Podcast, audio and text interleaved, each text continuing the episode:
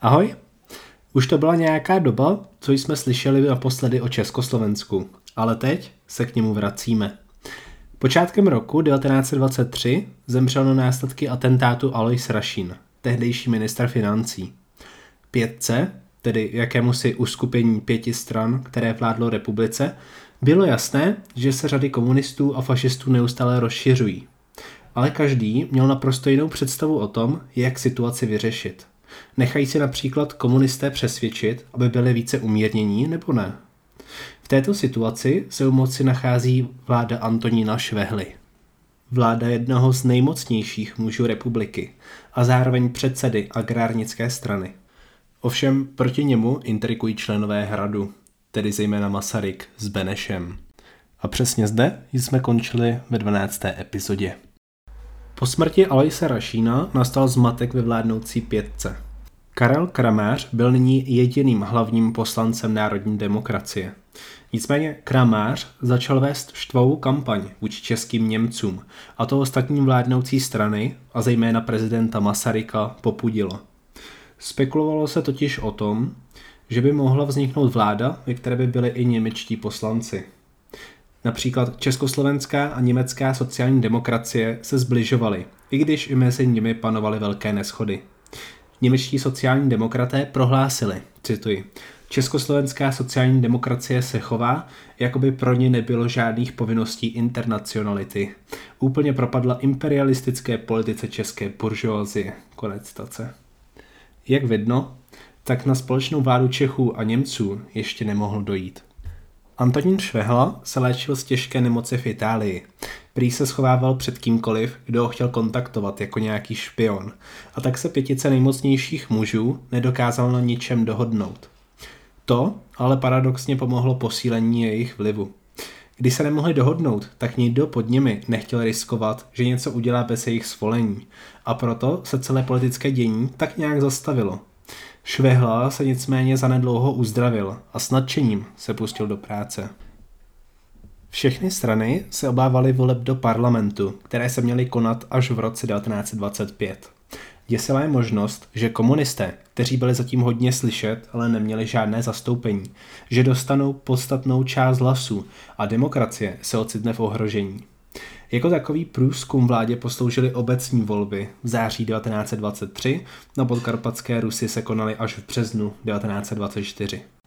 Komunistická strana se stala druhou nejsilnější. První byla strana agrární. Dále 430 tisíc hlasů získala strana Lidová a 335 tisíc na Slovensku strana Ludová. Mluvilo se tak o spojení ve vládě těchto dvou stran, nicméně to nešlo, protože slovenská ludová strana, která zaznamenala nárůst, začala vznášet požadavky na větší autonomii Slováků. Německá sociální demokracie ztratila, ale zase získali například němečtí agrárníci. Strana DNP, ze které byl například poslanec Lodžman, ztratila a její voliči přešli ke straně DNSAP. Výsledek tak nebyl nějak strašný. Vládu ovšem zděsila zpráva, že nejvlivnější stranou v armádě je KSČ. Ještě více šokovaly vládu volby v podkarpatské Rusy, jelikož tam získala KSČ téměř 40% hlasů. Tyto volby tak potvrdily domněnky, že sociální demokraté už nebudou nejsilnější stranou ve státě. Tuto pozici přiberou právě agrárníci. Agrárnická strana si tento post udrží až téměř do konce první republiky a bude nadále hlavním hybatelem v politice. I když se předpokládalo, že pro levicovou sociální demokracii volí především lidé z měst a pro pravicové agrárníky lidé z venkova, tak volby ukázaly, že agrárníci mají podporu i ve městech díky charismatickým lídrům. Samozřejmě nejcharismatičtější postavou zůstal Antonín Švehla, ten, jakožto někdo, kdo se vypracoval z ničeho, vždy kladl důraz na zdravý selský rozum. Vždy hledal kompromis, který by vyhovoval všem a tak, i když jeho strana a i on sám favorizovali venkov, tak se vždy pokoušeli vyhovět i měšťanům. Tudíž není divu, že popularita jeho strany byla tak masivní. Celkově volby vykazovaly jednu věc. Voliči začali volit spíše pravicové strany a začalo se mluvit o vládě, kde by byly zastoupeny všechny národnosti a bez jakýkoliv socialistů. Ale to byly vše jen návrhy a domněnky. Nikdo nedokázal podobnou vládu sestavit a tak pětka stále fungovala. Neustále štěpení a vytváření nových stran a příklon napravo se nelíbil Masarykovi a Benešovi. Masaryk chtěl opět zavést vládu úřednickou, vládu odborníků, kteří by všemu rozuměli a nemuseli by se zaplétat do politických bojů.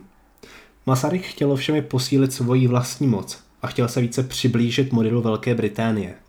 Několikrát vystupoval s tím, že by měly existovat pouze dvě strany.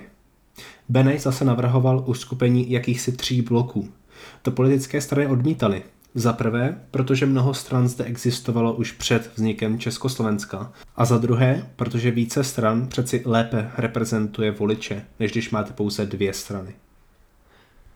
Když se Karel Čapek, který byl velice ovlivněn Masarykovými idejemi a názory, jednou zeptal Antonína Švehly, proč pořád tak brojí proti existenci pouhých dvou stran, tak mu Švehla odsekl, cituji. Vy jste také jeden z těch intelektuálů, kteří kážou o svobodě a přitom by chtěli vyhodit strany. Odstranit strany, to je právě zásada diktatury, ale demokracie znamená strany. Konec citace. Švehla měl v celku klidné období, dokonce tak klidné, že se začaly řešit i korupční kauzy. Ne, že by až doteď žádné nebyly, ale stáčel tolika problémů, že mnoho lidí nebralo zas tak vážně. Do jedné aféry se zapletl například agrární politik Karel Prášek, kterého stála celá kauza kariéru. Ale asi největším skandálem bylo zjištění, že Škodovy závody ovlivňují balkánskou politiku. Totiž Škodovka si platila rozsáhlou síť informátorů a finančně podporovala politiky, kteří byli nakloněni. Dokonce v roce 1929 podpořila i nástup na trůn rumunského krále Karla II., který zavedl diktaturu. Dokonce došlo třeba i k oživení otázky Mariánského sloupu. V roce 1918, kdy došlo k jeho svržení, se otázka, zda to bylo vůbec legální, vůbec neřešila, jelikož byli pachatelé údajně neznámí. V roce 1923 se ovšem pachatelé přihlásili. Chtěli tím zabránit obnově památky, na kterou se pořádala sbírka. Soud vyníky neodsoudil, jelikož podle jeho mínění nechtěli pachatelé sloup nějak poškodit, ale pouze ho odstranit. I přes tyto kauzy ale měli agrárníci v celku klid a změny se děly spíše na mezinárodním poli. Francie už od doby, co obsadila Porůří, nutila československou vládu, ať společně podepíší smlouvu namířenou proti Německu. Beneš i Masaryk byli proti. Nechtěli si pohněvat Německo, neměli s ním žádný spor a také nechtěli z Francie udělat novou supervelmoc Evropy. Británie taktéž varovala Československo, ať žádnou protiněmeckou smlouvu nepodepisuje. Nakonec byla 25. ledna 1924 podepsána velice obecná smlouva, která nebyla proti německy zaměřená. Nejednalo se ani o smlouvu vojenskou, pouze se mluvilo o společné spolupráci a udržení nastávajícího stavu ve střední Evropě. I tak ale smlouva popudila všechny rivaly Československa, tedy Polsko a Maďarsko, a i Francie, tedy Německo a Velkou Británii. Zejména Velká Británie byla zhrozena rostoucím vlivem Francie. Čechoslováci se báli toho, že na Francii nebude největší spolech a tak se snažili zlepšit vztahy se Sovětským svazem. Zahraniční komisař Sovětského svazu Čičerin přesvědčoval československou vládu, že Francie není spolehlivým partnerem a pouze sovětské Rusko může potřebnou oporu nabídnout. Masaryk i Beneš toto kvitovali – Beneš především snil o spojení Francie, Sovětského svazu a Československa, jenže pravicová vláda jim podobné zblížení zatrhla. Masaryk i Beneš požadovali, aby byl Sovětský svaz uznán jako suverénní země, na což vláda také nechtěla přistoupit. Dále došlo na krátkodobé zblížení s fašistickou Itálií, ale po pár měsících Mussoliniho vlády, kdy začalo být všem naprosto jasné, že Itálie míří k diktatuře, se od ní Československo odvrátilo. Beneši prohlásil, že počítá s tím, že Mussolini u moci zas tak dlouho nezůstane, což Mussolini zrovna neocenil a nikdy mu to nezapomene. Edward Beneš chtěl zajistit československou ochranu prostřednictvím společnosti národů, tedy jakýmsi předchůdcem dnešní OSN. Chtěl hlavně prosadit to, aby Rada společnosti národů mohla určit agresora, pokud se na tom shodne většina a nikoliv úplně všichni, jak to fungovalo do té doby. Dále se podílel na vytvoření tzv. ženevského protokolu z roku 1924. Signatáři protokolu slibovali, že zájemné spory se nebudou řešit pomocí války, ale Mezinárodní soud v Hágu nebo Společnost národů měli rozhodnout o vyřešení celého sporu. Tento protokol roku 1924 byl schválen 44 státy a Evropa se posunula blíže k trvalému míru. No, takhle by to možná dopadlo, kdyby ve Velké Británii nenastoupila nová konzervativní vláda a nehodila do celého projektu vidle. O Benešovi se jednu chvíli mluvilo jako o velkém mírotvůrci, který by mohl vyhrát i Nobelovou cenu za mír, ale po krachu protokolu se ji samozřejmě nedočkal. Nobelovu cenu obdržel někdo úplně jiný. Roku 1925 se konala konference v Locarnu. Francie ztrácela svoji pozici hlavní velmoci v Evropě a na nátlak Velké Británie a Spojených států byla ochotna s Německem podepsat tzv. Rýnský garanční pakt. V něm se Francie, Belgie, Velká Británie, Německo a Itálie zavázali, že budou dodržovat neměnost hranice mezi Belgií, Francií a Německem. Ovšem, východní hranice Německa garantovány nebyly. Ne, že by Německo mělo nějaký větší problém s Československem. Hlavním rivalem bylo Polsko. Třetina polského obyvatelstva totiž byla německé národnosti a ta neměla prakticky žádné zastoupení téměř nikde. Navíc Polsko několikrát vyhrožovalo i tím, že obsadí Německo, pokud se nepodřídí vůli západních mocností.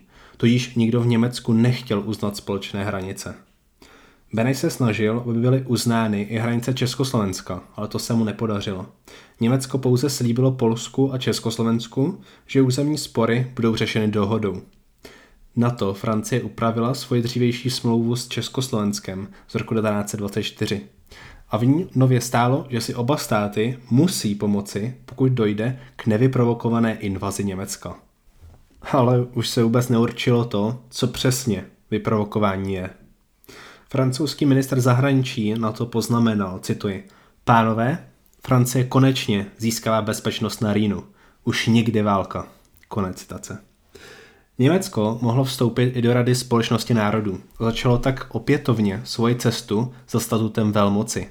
A tím, jak hvězda Německa stoupala, tak ta československá klesala. Začalo pomalu být jasné, že Československo není miláčkem dohody, jak si mnozí mysleli. Svět se vracel do starých kolejí, kde existovalo pár velmocí, které určovaly poměry na celém kontinentu. Bývalý ministerský předseda Německa a současný ministr zahraničí Gustav Štrezeman poznamenal, cituji, pánové Beneš a Skříňsky, polský ministr zahraničí, museli sedět ve vedlejší místnosti, dokud jsme je nepustili dovnitř. Tak to vypadalo se státy, které byly všemožně hýčkány, protože se staly služebníky druhých a jich se nechají padnout v okamžiku, kdy se uvěří, že by bylo možno se dorozumět se s Německem. Konec citace. Toto ukázalo, jak funguje hodnotový žebříček v Evropě. Můžete být spojenec, ale určitě nejste tak důležitý jako jiná velmoc, byť poražená velmoc. V žádném případě se nejsou všechny státy rovny. Později Štrezeman ještě prohlásil, cituji, Západ je garantován, východ nám opět připadne. O to se postará další vývoj. Konec citace. Ne, že by Štrezeman chtěl Polsko napadnout. Války nebral jako řešení, stejně jako většina politiků této doby. Spíše chtěl Polsko ekonomicky ovládnout a následně si přivlastnit část území s německou populací. S Československem neměl zvlášť problém, naopak jeho vztahy k republice se zlepšovaly a jeho postoje se dají vztáhnout na celou německou populaci ve 20. letech. Beneš byl navenek optimistický, ale v skrytu mysli věděl, že se jedná o obrovskou prohru Československa. No a ta zmiňovaná Nobelova cena připadla roku 1925 Austinu Chamberlainovi, který byl jedním z hlavních strujců lokárnských dohod. A pokud vám přijde jeho příjmení povědomé, tak ano, byl to bratr mnohem slavnějšího, Nevilla Chamberlaina. Doma se mezi tím všichni připravovali na volby. Přičemž jasným favoritem byli agrárníci, kteří přišli s heslem pro sociální reformy, ale proti socialismu. Volby se konaly v půlce listopadu 1925 a potvrdili to, co volby v roce 1923 naznačily. Jako první skončila strana agrárnická, která získala 971 tisíc hlasů. Ovšem hned za ní s 934 tisíci hlasy stála komunistická strana Československa. Sociální demokraté spadli z 25% v prvních volbách na pouhých 9%. Lidovci získali téměř 10% hlasů, mezitím na Slovensku s přehledem zvítězila ludová strana a jednota Čechů a Slováků se začala pomalu bortit. V německých oblastech zvítězili němečtí agrárníci, kteří předběhli sociální demokraty o 2%. Socialistické strany byly potupen. A to se nezamlouvalo Masarykovi. Ten si přál ustanovení úřednické vlády, ale to žádná z politických stran nechtěla. Navíc pětka už neměla potřebnou většinu, ale pouze 148 z celkových 300 křesel. Jako by to nestačilo, tak rozpory mezi stranami pětky byly už moc velké. Například Švehla v čele agrárníků chtěl do vlády přizvat i zástupce českých Němců. To velmi podporoval Masaryk s Benešem. Ovšem, když se o tom dozvěděl Kramář, který stál v čele národních demokratů, tak prohlásil, že pokud budou Němci někdy ve vládě, tak rozpoutá revoluci. Českoslovenští socialisté a sociální demokraté zase chtěli prosazovat odluku církve od státu a nezvyšovat plat kněžím. To se zase nelíbilo lidovcům, kteří chtěli přesný opak. A nikdo se nedovedl dohodnout s luďáky na Slovensku, jelikož ti měli alespoň na oko přehnané požadavky. Socialisté chtěli přesvědčit komunisty, aby přestali poslouchat to, co jim nařizuje Moskva. To se jim ovšem nepodařilo. Na stále situaci nebylo nikoho, kdo by zvládl sestavit novou vládu. Nikoho, kromě Švehly. Masaryk se o to samozřejmě pokoušel, ale Švehlovi už opravdu lezlo na nervy, jak Masaryk neustále zasahuje do politického dění. A samozřejmě nikdo se nemohl vzepřít předsedovi nejmocnější strany agrární. Proto vznikla druhá Švehlova vláda, kterou jak Švehla, tak ale i Masaryk vnímali jako přechodnou. Něco, co skončí, až se vyřeší problémy, nebo naopak problémy přerostou. Švehla do vlády přizval ještě nevýraznou stranu živnostenskou, aby měl tak potřebnou většinu. Ale k vládě panoval velký odpor. Masaryk měl k několika lidem viditelnou averzi. O ministru vnitra si poznamenal, že musí být buď vážně hloupý, anebo nemocný. Prezident ovšem nebyl jediný, kdo měl o nové vládě nevalné mínění. Parlament byl výrazně obměněn novými tvářemi, které se samozřejmě chtěli zviditelnit, a ti se rozhodli, že jakákoliv jednání udělají o hodně těžší. A tak často mlátili do lavic, vypískali řečníky, plivali na ně a tak dále. Poslankyně za německou nacionální stranu si otřela kapesníčekem ruku poté, co ji podala Švehlovi. Vládní poslanci to nenechali bez odezvy a jeden z nich dokonce zvolal, cituji, to není žádná dáma, to je stará čarodějnice, špinavá čarodějnice. Konec stace. Švéhla, který při těchto eskapádách země trpěl, pouze poznamenal, že parlamentarismus nalezl nové dno. Švéhla si díky obrovské psychické námaze poškozoval zdraví a tak začal přemýšlet o tom, že by podal demisi. Mezitím se situace mezi vládními stranami zhoršovala. Mluvilo se zejména o tom, že by se sebralo volební právo vojákům, jakožto podpůrcům komunistické strany. Agrárníci chtěli prosadit pevné zemědělská cla, ale to sociální demokraté odmítli. Vláda se pokusila prosadit jazykový zákon, který nařizoval státním zaměstnancům, že musí do půl roku absolvovat zkoušky z českého nebo slovenského jazyka. To zase vyvolalo protesty v pohraničí. V Karlových Varech došlo dokonce k násilí a sociální demokraté opět tvrdě odmítli dan zákon. Dohoda mezi vládními stranami tak už byla naprosto nemožná. Švehla s podlomeným zdravím plánovali do Itálie, aby se zde uzdravil a tak podal demisi, načež byl 18. března 1926 povolán Jan Čern, aby se stavil úřednickou vládu. Ano, je tu znovu. A znovu si přivlastní místo ministra vnitra. Vypadalo to tak, že hrad zvítězil nad pětkou. Pětka de facto zanikla. Švehla je na dovolené a Masaryk má konečně vysněnou vládu odborníků. Švehla ovšem bude pořád jedním z nejvlivnějších mužů státu. A to, že pětka, v posledních měsících tak trochu vlastně šestka, zanikla, neznamená, že na jejich základech nevznikne nové podobné uskupení. Navíc občané dávali jasně najevo, že si přejí, aby byl Masaryk apolitický. A tím, jak Masaryk neustále veřejně prohlašoval, že je potřeba mít ve vládě i Němce, proti sobě poštval například Karla Kramáře – Ale hlavně se proti němu postavili i čeští fašisté, jejich řady se rychle rozrůstaly a kteří ho často slovně napadali a vyhrožovali mu. No a Masaryk určitě není mužem, který by je zkrátka ignoroval. Ale to je příběh pro další epizodu. Takže zde dnešní epizoda končí. Děkuji vám všem za poslech a zase za dva týdny jde další díl o dění v Československu. Zatím se mějte báječně a ahoj.